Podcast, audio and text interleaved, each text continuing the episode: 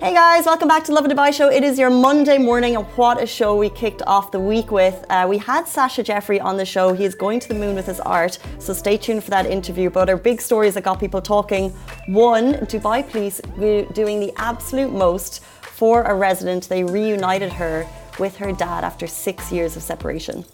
And her iPhone 12s actually safe to use or not? Like we give you the lowdown on that and if the UAE are selling it. Also, watch out for scams. We're talking counterfeiting money. Do not fall victim on social media. Take a listen.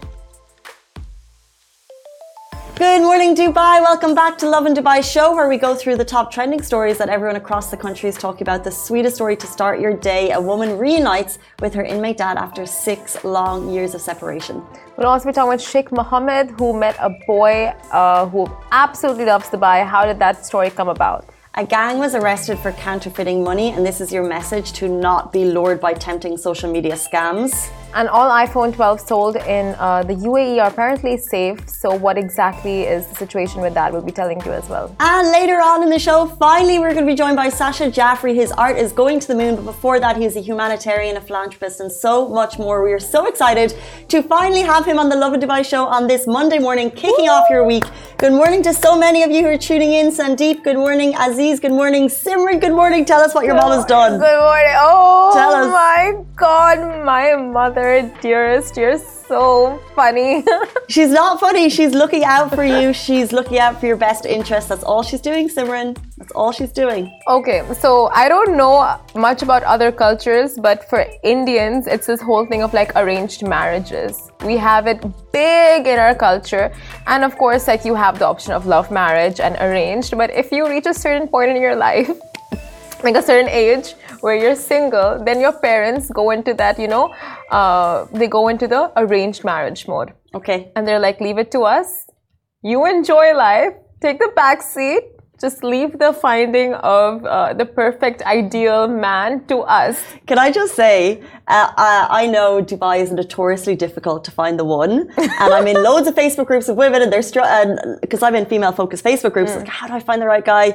You know, sometimes it's really challenging, and I wouldn't mind my mom stepping in and taking over. So shout out to Simran's mom for doing doing the needful. Doing the so needful. What has she done? okay, so um, yeah, pros and cons to this, right? But anyway, like it is pro in a lot of situations and cons when it comes to like the ways, you know, the extent to which parents go to find. So anyway, she's written, she's like, uh, make me a bio data, marriage CV, and all those things. I'm like, I am not doing that. I'm not going to do that. Like waste my time making like a bio data for myself. Ah, so it's like a uh, profile, a dating profile. So your mom has written your profile. She's written my profile. Why did she not ask me for help? yeah, it's like you've seen the Indian matchmaking, right? Yeah, yeah, yeah. It's very much like that like very uh, similar, right? So like the the girls side, they have like a bio data for the girl. The guys side have a bio data for the guy. They just like exchange, like all these groups just keep exchanging pictures and bio data. Okay, it's so funny. And uh, so, what did your mom say so she made one you. for me about like my daughter's got this degree this degree and uh, her her personality and she's very compassionate towards her youngest sister and so fond her heart is so kind and you know such a studious girl growing up she's so smart and you know like written very chat gpt fied ah you know? and can i ask when these so this is going to go out into the ether. Yeah. And then a family is going to be like, we want Simran in our family. Yes, so we pick her. We, we pick, pick, her, her because like she, ad. Because she, you know, she studied hard. She's got a great personality. She loves her sister. Yeah, she, looks, so she loves somber. animals. And then how do you then? What happens after that? And then I don't know, they get like the guy and the girl to uh, speak over the phone, or if they're in the same city, then meet up. If they're not, then just you know Zoom call and see where it goes from there. Are are they interested? Are they not? How they want? Like they leave that up to the the like you know their kids. Like you you guys deal with it now. We found you. Now talk and see if you guys vibe. If not, we'll move on to the next one. You know, it's just interesting because arranged marriage is something I did not grow up around, so it was a real kind of an alien concept. But I've spoken to a few people here where it's yes, your family's put you together, but then you have the choice after that if you want to move forward. So yeah, I'm guessing yeah. it's that type of situation. It's not imposed upon anyone. Yeah. It's just like to find the match, you take these steps. But would you be down? Like, had had your mom actually been like, Casey, I'm gonna write you up a uh, bio data, I'm gonna send it around, see if I can find someone for you. So one summer from my pool of friends, I was chilling home alone, mm. uh, single, mm. and my mom was there, and she was like, "Why don't I? Whatever happened, I gave her my dating profile." Yeah. Uh, and so therefore, she was doing the swiping, and it was so funny because her. Uh, her essentials for finding the partner were very different to mine. So if she saw like doctor, she was like, yes. I was like, yeah, you haven't, you haven't really explored the other photos corresponding with the job title. She was like, Casey, doctor, it's fine.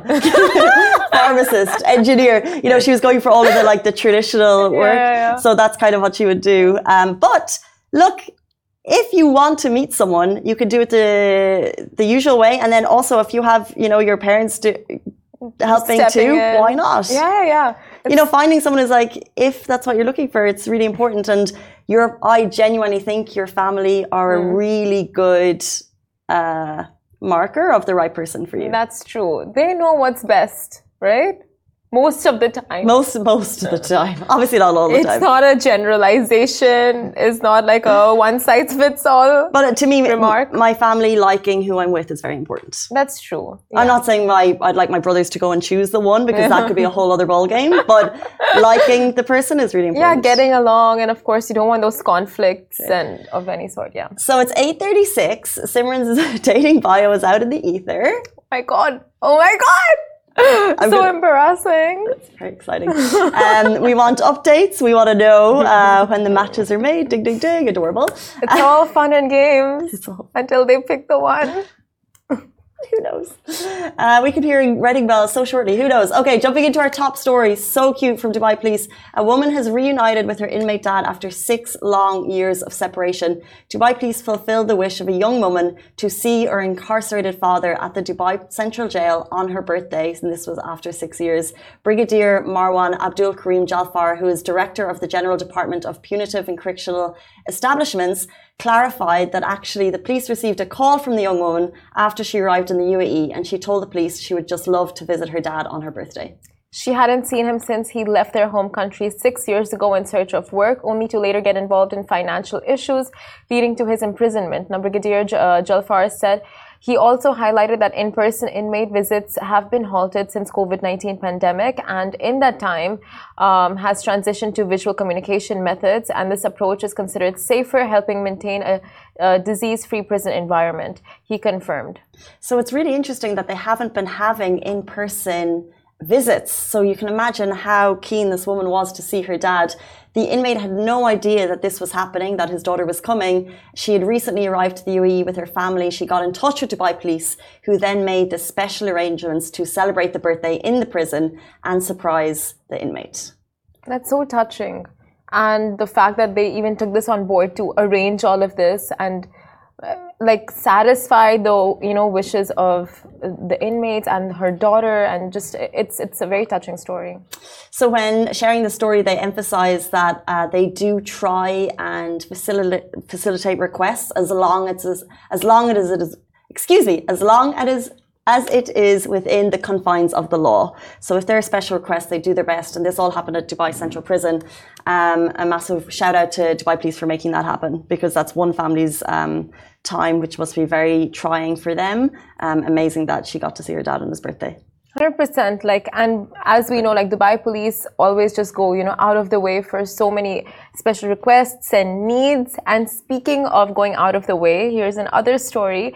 A kuwaiti boy's dream came true after he expressed his love for dubai in a viral interview. So little boy from kuwait expressed his love and desire to go to dubai and see the burj khalifa during an interview with Al Qabas newspaper. And badr and his family were at the airport heading to the UAE to spend the Eid holidays last July. So this was like this happened in 2022 where he came down to Dubai and the interviewer asked Badr about the places he wanted to visit with his father and his only answer was the Burj Khalifa. Badr knew so much about the Burj Khalifa, he was absolutely fascinated by the most beautiful thing in the world. The video went viral and it caught the attention of Sheikh Hamdan bin Mohammed bin Rashid Maktoum, aka Fazza, who invited them to come to Dubai and visit the Burj. So then Badr had the wonderful opportunity, and this is the photos that we've seen this weekend that went viral, to meet His Highness Sheikh Mohammed bin Rashid Maktoum, Vice President and Prime Minister of the UAE and ruler of Dubai, on his next visit.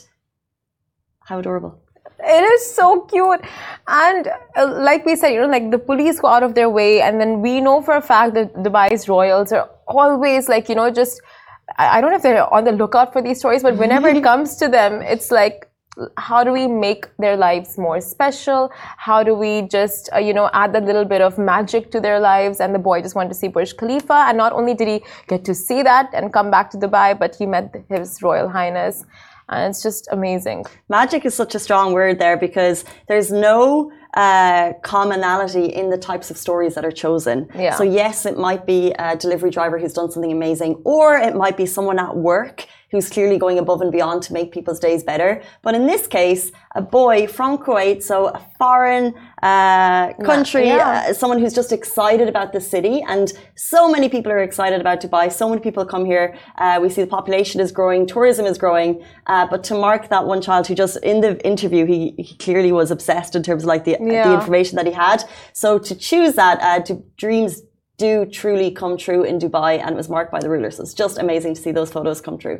Honestly, uh, so, so rightfully said, and like we've heard so many stories in terms of like okay, the Dubai police, right? Like a kid wants a ride in the Ferrari, so the, the police actually arrange for that to you know ma- make that happen, or they come over to their homes with mascots, like the things they do for children here, and it's not like exclusive to any nationality, any religion, any culture, any ethnicity. It's like a child wishes and dreams, and seeing that they're just like, how do we fulfill this child's, you know, like you know, add that little bit of uh, like Disney to their lives. So cute. And you know the way they have like Happiness Street and there's happiness initiatives? I wonder Yeah. if there's also like a dreams initiative that's got like, you know, somewhere deep DIFC in the government buildings and they're just like, what wish shall we complete today? And it could be, you know, uh, you know, people meeting people, it could be something by chance. But imagine if that was your job. Just to like look out for what these kids want and like look out for those kind of stories and, Just grant their make wishes. Make it happen because there Yeah. must be. Oh there must be someone looking out for these stories. So, so cute. Dreams department. Speaking, the Dreams Department of Dubai, uh, where dreams do come true. Oh. We're available for the role. We would love to take that on. Um, speaking of looking out for stories, this is on a whole other ball game, and we're talking counterfeit money and what can happen if you fall scam, uh, if you fall a victim to scams on social media. So a lot of criminal activities happen on social media. People hack accounts, they send false links, they even sell products, including cash, via social media. So the UAE public prosecution recently highlighted a case where a gang was offering fake currencies in exchange for dirhams.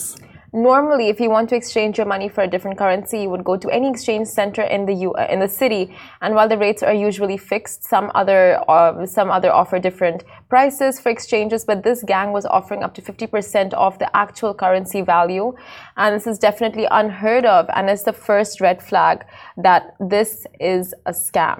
So what would happen is people say, "Oh, I can exchange my my money online. Oh, it's fifty percent cheaper. What a steal!" But obviously, when something's too good to be true, it's probably a scam. And as Simran said, the first red flag. Nevertheless, people did fall victim to this gang, and they exchanged their legitimate currency for counterfeits online. They have been arrested for defrauding people. The UAE public prosecution urges the public to obtain and exchange currencies through licensed authorities only and avoid tempting social media ads. So go to your malls, do it with. Uh, why is my net my blanking now? Yeah. All of the popular money exchange houses across the UAE. Yeah, the verified, confirmed ones, the official ones that you want to be going to and not online or not doing it through like shady companies you've never heard of.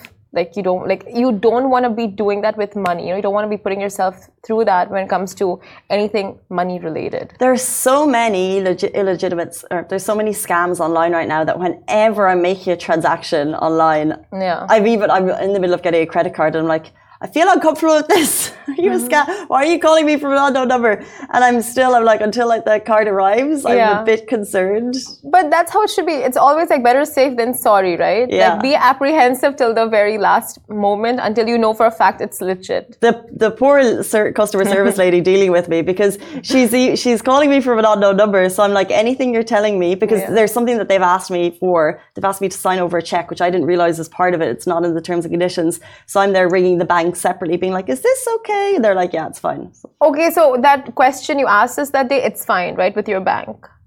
It was legit. According to a phone conversation, but I find a phone conversation is not, you need something in writing. Yeah, and we know how well writing and emails are working out right now as well. So when it arrives, they have their own department of scamming. Speaking of things that are unsafe, uh, a question that we brought to you at the beginning of the show: Are all iPhones safe in the UAE? Simran has the scoop. Okay, okay, okay. So all iPhones sold in the UAE are apparently safe. Not apparently, uh, they are, including the iPhone 12. So on September 12, the Agence Nationale des Fréquences (ANFR) stated that they were pulling the iPhone 12 models from the shelves and temporarily halting their sales as they do not comply with the EU regulations. They noted that iPhone 12 emits high levels of electromagnetic radiation and is unsafe for users. This caused some anxiety on social media. But uh, the UAE came through and the Telecommunications and Digital Government Regulatory Authority, TDRA, stated that all phones sold in the country are definitely safe. The TDRA said that the UAE adheres to the highest international security and safety standards for mobile phones. All mobile phones sold in the country go through a rigorous approval process and electromagnetic radiation is taken into account during the testing. So don't you worry. If you've purchased your phone from the UAE, then rest assured it is safe to use, especially those iPhone 12s where the question mark was. Exactly. So go ahead, get the iPhone 12s. But you know, one thing I have to point out about the iPhones, like now that we have the iPhone 15 that's released, why are the designs not changing? Like, I feel like it's like for the last couple of years, it's been pretty much the same. What do you expect? I don't know, like, see, Samsung have have such a range of phones, right? They have the uh, flip phone, they have the foldable ones, they have like really cool like designs and models, and Android is kind of like getting very creative with their mm. designs and their features. But the iphone is just getting like the same design. It's just getting like a few adjustments a few holes go missing every year you know? Yeah i mean i i I don't want to also jump on the is iPhone being innovative enough? Android versus iPhone. is iPhone being innovative enough? Mm. My, I agree with you that like so this year they went for a harder shell case. They're saying yeah. that this the the internal software uh, is going to produce better videos. the yeah. camera is better. Everything is better. But it's it's every year, and it's such an expensive upgrade. So now I'm sitting here with my 13. Yeah feeling old hat when in fact I have a, an amazing piece of merchandise like for but obviously look it's consumer consumerism they're obviously they have shareholders to answer to they're going to do it every year but it's not needed like we already have a mini pc in our hands yeah. and its capabilities are by far more than i need and i work with my phone every day 100% um, it's just frustrating then it feels like it gets a little bit slower and then yeah. Uh, the uh, the pictures that the iphone have is so much better but i wish they would slow down slow down. Like stop every year, put it to every second year. Every second year and come up with like more innov- innovations. Like because when you go on the website, like okay, what features does iPhone 15 have? And it's like small uh, software upgrades that anyway will come to the other iPhones as well, right? Like with uh, the software is changing up and like upgrading, that's gonna happen by default. But it's like these features are like you said, enhanced camera which is like okay you would expect an enhanced camera but like nothing else is different you're not seeing holograms pop out not yet i have heard that they know what the next X number of iPhones looks like. It's not like they every year go back to the drawing board. Yeah. It's like they know what the amazing features. So like you know, they'll probably remember what Android they just jumped to the 10 or they jumped to an X. So it'll be after the 15, it might go to the 20 and it's going to have like X, Y, and Z. So oh. every couple of years they'll go for like a big bang and they know that it's going to really get people interested again. Yeah, yeah. Hold it quiet, hold it soft for a few years. Maybe we're kind of jumping into a recession, so they're not going to unleash unleash the big money. Yes. So maybe, but Smart. they still do it every year. But it, it just as a consumer. Mm who now enjoys iPhone and its products, Apple and its products. Uh, it's annoying She's every year because we can't afford now. we can't afford these new uh, these new adjustments. I remember when I like initially Casey was just such a Android, you know, like go Androids, go Samsung. Absolutely. Well, I was the only Android Samsung user in a whole office. And I had to herald its merits. There was, it was, camera was amazing. 100%. But, uh, storage, But I think the peer pressure got to you. It was a gift. Oh, it was like, It was like, I got it's expensive phones. I'm telling you, you iPhone users. but honestly, I feel like this debate is never ending, like Android versus iPhone. Like, and there's such great points for both the sides. Exactly. I think like they're both at this point. Yeah. Any phone kind you have that's new to the market. Yeah. If you're getting top of the range, like it does exactly what you need to do. True. True, true, true. 8.50 Monday morning. Hello to everyone who's watching the show. We're about to take a short break. And after that, Sacha Jafri is going to be with us to talk about his art that's going to the moon. Stay tuned. Welcome back to the Love and Dubai show. Headline making, Guinness World Record breaking, Royal Commissions, lunar ambitions, and most importantly, art for a cause. Welcome to the show, Sacha Jafri. Thank you so Wow, much for joining nice. us. Good to see you. Good to see you too. I like the Good intro. morning. It's good. Thank you. Hi. So good you said you're not a morning person. I'm definitely not. No, this is. I was up at seven. I don't see the day at seven normally, unless I'm up all night. But no, I'm definitely not a morning person. More of a night bird, night owl. yeah, I paint through the night, so then I like I can go all the way to like twelve midday or all the way through the day. Yeah. Um, but waking up early, no, definitely not. This I is third ask- coffee. Your bracelets, like, are you in, like, do these beads have any significance or it's just like a style? Um, I just I collect them everywhere I go, and then they get covered in paint. Oh, as you can see, right? So, and most of them are from my daughter. So wherever she goes, she brings one back. oh, that's so cute. Yeah, it's nice. And there's a lot of blue going on. Is, does that have a specific meaning for you? No, not really. no. It's a cool look. It's- I just grab what's there, but then it ends up looking okay, right? Bit messy, but it's okay. Yeah. I have seen your name in headlines for years, Right? but now I get to meet the man. That's Um, that is cool. but we want to know, like, your journey to becoming an artist and your background. Like, how did it all begin? Okay. Um, that's a long story. I'll give you like a, a yeah, shorter version. Um, I, where did it start? I was probably 12, I guess, 10, 12. And there are only two things I could really do in life. Um, one was sport and one was sort of draw the stuff, doodles and things. And I had a real, I was very dyslexic, like heavily, like chronically dyslexic. So I was bottom of the bottom of the bottom set, and the bottom guy was here, and I was here, right? There was like a gulf. And I couldn't really make sense of the world. I couldn't make sense of numbers, letters, people, communication, nothing. And so I was really frustrated and angry. And like, I just couldn't make sense of the world or anything around me. And the only time I could is if I was playing sport or painting. And then I played sport and I got a scholarship, and I, that was sort of what I was going to do professional cricket. Um, and then I wasn't captain anymore. Because when you're captain, it's cool. You're in charge. You're, you're like, you know, it's very using your brain and you're working stuff out and it's strategy. And then I wasn't because I got to the top level. Um, and I sort of lost interest, threw my toys out the pram. And uh, painting was always my thing. And I just kept painting. And that's when everything just clicked and made sense. And that's how I just kept going from there, I guess. Wow. So, what exactly, how's your process like for painting? Um, I paint from a meditative state. So I'm in like, my brainwaves are in theta, um, which is a state of surrender. So they tested, I was chronically dyslexic, like I said, and uh, a lady, a crazy sort of, I think she was Swiss or something. Um, she was about 80, 90 even.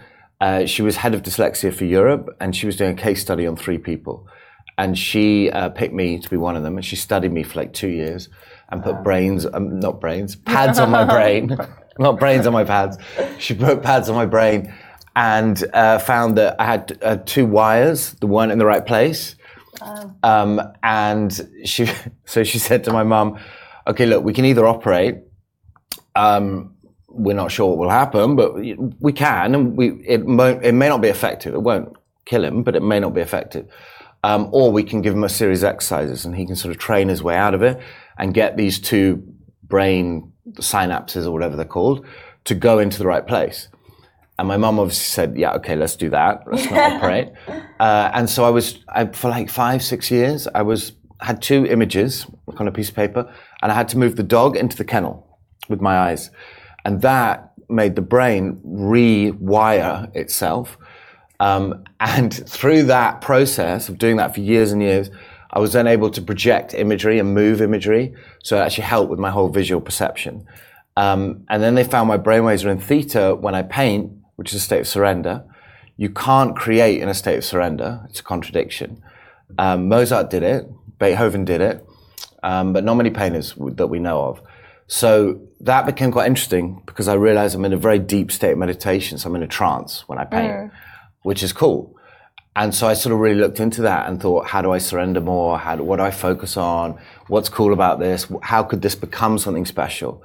And that's sort of what I focused on. Yeah. Wow. it's weird, right? What a story! It's incredible. Yeah. And what would you? How would you say? How would you describe your art to someone who hasn't seen it? Um, all right. To like the full layman or someone who knows a little bit? Full layman. Full layman. Let's go. All right. How do I describe? The thing is, okay, so you have surrealism, which maybe this, the full layman does know. Um, surrealism is when you take an object out of its natural environment and you put it in a different environment. And it's surreal, right? Take the cup off the table, put it in the ocean. Take the watch off the wrist, put it in a tree. That's surreal. Hmm. So what I try and do, I keep the object in its natural environment. I, I, create surrealism, but with the object in its natural environment. So I keep the cup on the table. I keep the watch on the wrist. But I create surrealism, but not by taking the object out of its environment, by keeping it in and changing your relationship with the object itself. So how do I, better way to explain that? By changing the relationship with the viewer and the environment. Mm-hmm. So I create something, and that's called magical realism now. Um, and it's like it's to do with how you connect with what's in front of you. So basically, instead of you looking at my work like you do normally with a painting, you look at it, right? And you analyze it and whatever. I try and make the painting, I try and make it that it's made of energy and that it projects itself from the canvas into you and it connects with your soul and it disconnects your brain.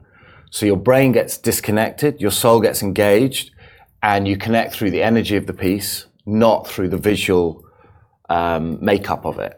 If that makes any sense. That's amazing. Yeah. So uh, it's through surrender, through like you surrender to something up there, and it either works or it doesn't. And the main thing you've got to do is you've got to realize that we're made of energy. Well, this is what, what I think. We're made of energy. We communicate at our most powerful and our most poignant through energy. So our energy is made of our intentions. When our intentions become questionable, we emit static. Energy can't transmit through static, mm-hmm. hence the breakdown of humanity, in simple terms. So if I, as an artist, focus on my intentions, purifying my intentions, I then create an energy that, when combined with paint, vibrates at a higher frequency and connects with the soul and changes the consciousness of those around within the world, hopefully. So that's sort of the idea of what I try and focus on. And it can become right. very powerful if you concentrate on your intentions. That's where it comes from. So interesting. That's so fascinating. Like, you just don't think so much of thought goes into like you know when you create a piece of art yeah. you would think it's just like your creativity flowing but you don't think like there's so much more like intricacies that go behind in terms of frequencies and connecting to you know like your inner yeah. uh, like inner self. But w- what do you have to say to all those people who look at art and abstract and uh, surrealism and go like, "Oh, I can do that. Anyone can do that." Like, what are your what's your so anyone definitely can do that. Anyone can paint Mondrian. Anyone can create a Damien Hirst. Anyone can create a Rothko. Definitely. It's the only thing that matters, really. I think the the mistake people make as artists, like uh, up and coming artists, students, established artists, even the big names that you know, the mistake they make is they focus on one of two things. So they either focus on the finished product, what it'll look like, how they'll market it, who they'll sell it to, even how much. That's not cool, right? Or they'll go one step better and they'll focus on the process of creation. It's a bit better. But I think what you should really focus on as an artist, whether you're just beginning, whether you're thinking you might be able to do it, whether you're just doing it for fun, you focus on how you live your life. If you focus on your intentions, purifying them, you focus on how you live your life, living a life of grace, then every now and then you'll borrow a moment and something magical will happen. Something will spill out of you. You focus on that, how you live your life. and only that. And then something spills out that's magical. That's what being an artist really is about in its most powerful, most poignant way, I think. Otherwise, you're, you're just creating aesthetics, you know, here today, gone tomorrow. Um, if you really focus on that, something amazing happens. You borrow a moment, but you have to remember, firstly, it's only a moment and you're only borrowing it. So then you have to give it back and you have to say thank you. Thank you for that moment. Then it keeps coming. As soon as you engage the ego and think it's me, I'm amazing, look how great I am, and you forget you're just borrowing a moment, you lose humility and you, you, you embrace the ego, then those moments don't come anymore. And people call it writer's block or creator's block, but I don't think there's any such thing. I think it's when you forget, you forget to live a life of grace, you forget you're borrowing a moment, and you really engage yourself and think, I'm amazing. And then it doesn't come.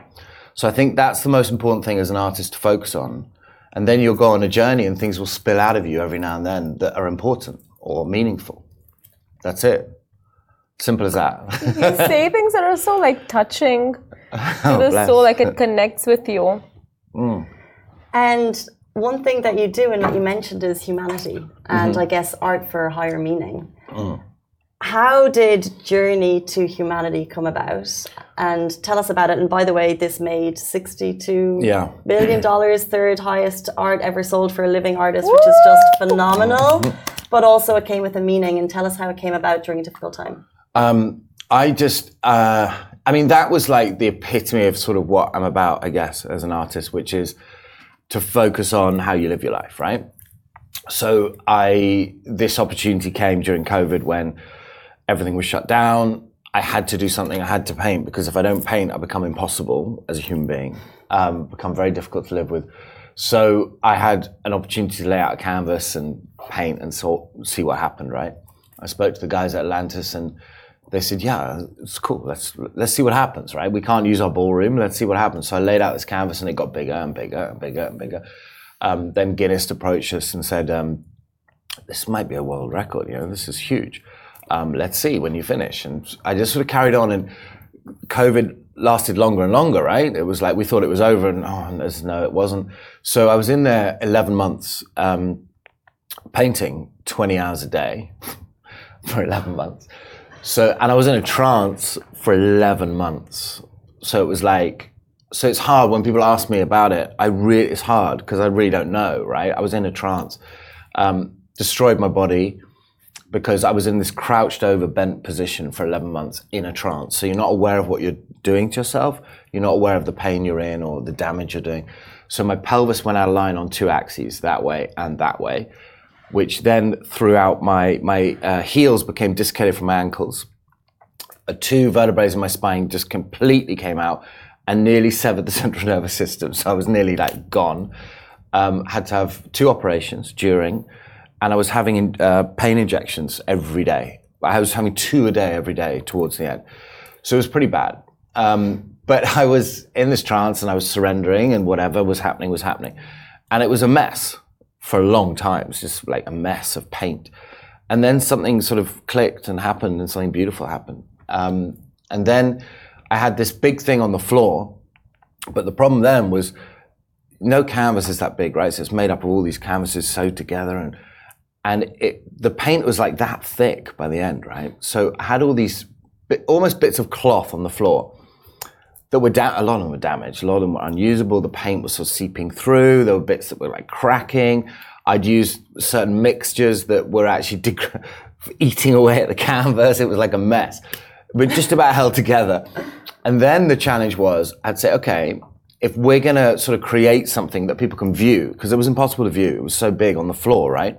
You couldn't view it unless you had a scaffold 100 foot high um, and you had everybody up there looking down, but it's impossible. So um, I cut it all up and I chose, I basically had to find the pieces that were decent, right? That were still alive and that were beautiful because a lot of the areas were just brown or whatever. So I found the bits within it and then I had, and then stretch them, you know, and create canvases, proper, what you know as paintings.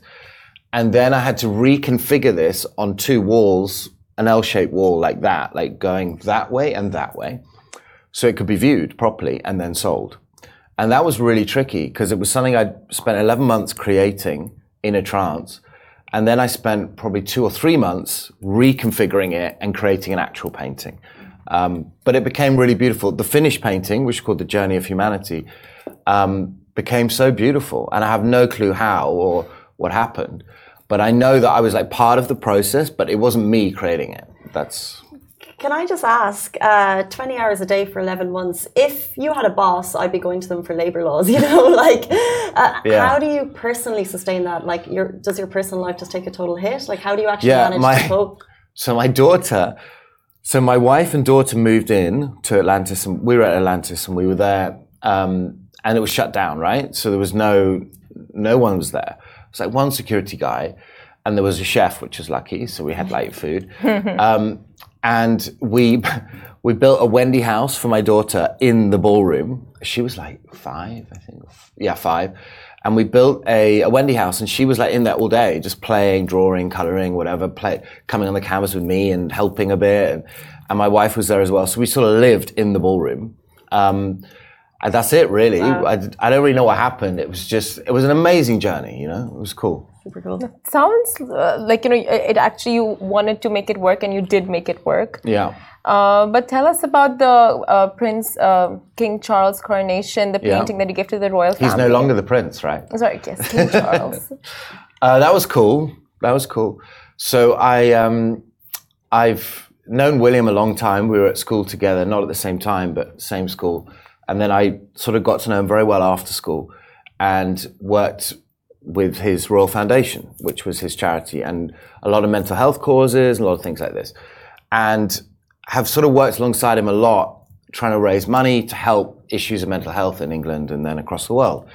Um, so I got quite close to the family, and I knew Charles quite well because of that, um, and did a lot for Prince's Trust and blah blah blah.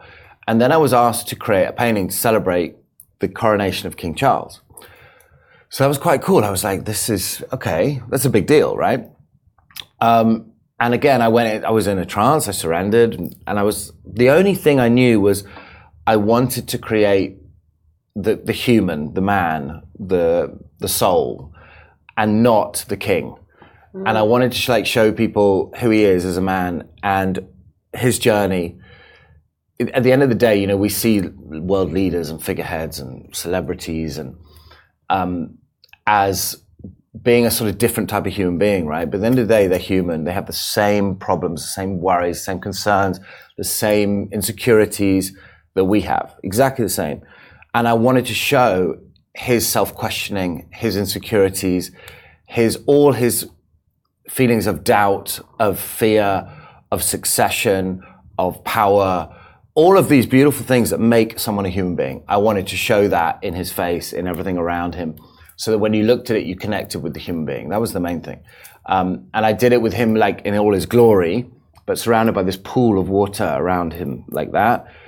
And that's like, you know, the, the pool of water, I guess, denotes self-reflection, um, introspection, looking within, etc., which I think he's had to do a lot on his journey. Um, and it was quite powerful. And then it was it's gifted to His Highness Sheikh Mohammed as a gift um, from the British to the UAE, which is beautiful. So amazing. It's so, so cool. Do you know where it's hanging now? Um, it's not. We're not really meant to say just yet, so it'll be an official handover, and then I will know. Yeah. Okay, we'll, we'll drop it then. Yeah. I'm conscious we're running out of time, so we're kind of zooming through projects Let's here. zoom. But I just want to ask you quickly about you're taking your art to the moon. Uh, This Yeah. first time it's ever been done. What's happening there? Yeah, that's full on. How long we got? well, we have like two kind of key questions left in right. five minutes. All right, I'll try. That's full on.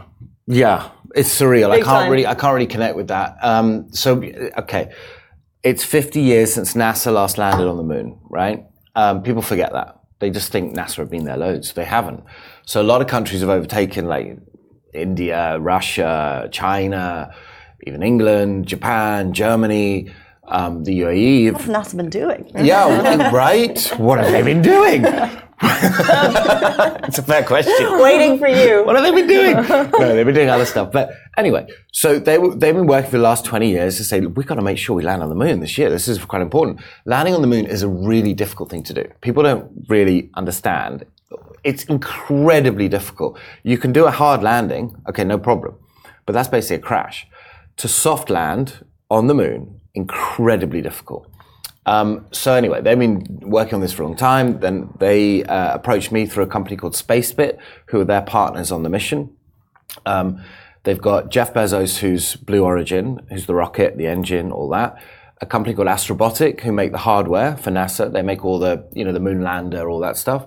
Um, you've got NASA CLPS, who do the payloads, finding out all the information, the scientific stuff. Uh, you've got Selenian, who the curators of art in space.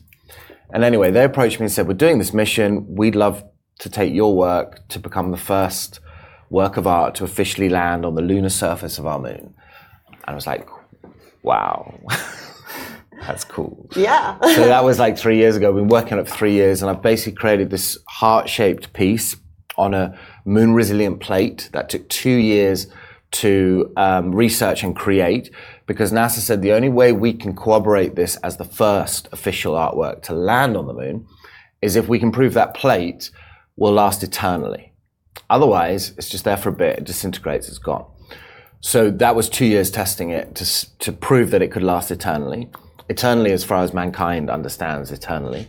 Um, and uh, yeah, and then the, the piece is like a heart. Um, it's uh, about that size, engraved on laser. I laser engraved it onto this moon resilient plate, and it's a heart with two figures entwined, um, and around them is our world as it could be if we reconnected. So the idea is it shows the reconnection of humanity with two figures, and then the world blooming and flourishing around it um, as it could be if we actually reconnected as a humanity and, and sort of understood what love and empathy really means and understood a better way forward for our children and what the world might look like.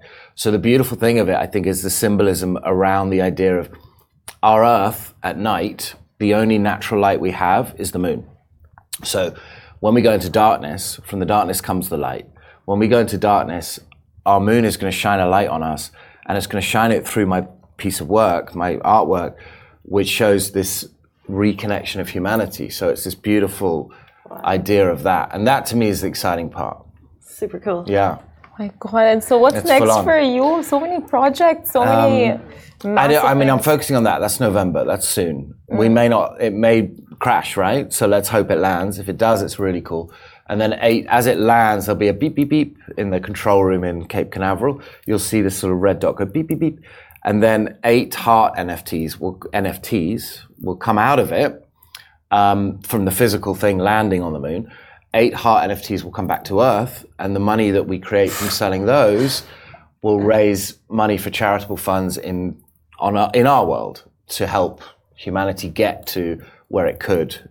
You know, if it reunites and Incredible. yeah.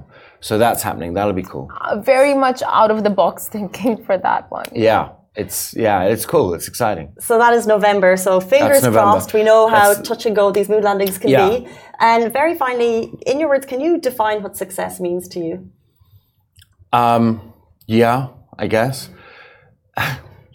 I think we, we get very confused uh, and distracted about what we're here for. I think we're we're here for one thing, and that's for love, to find love.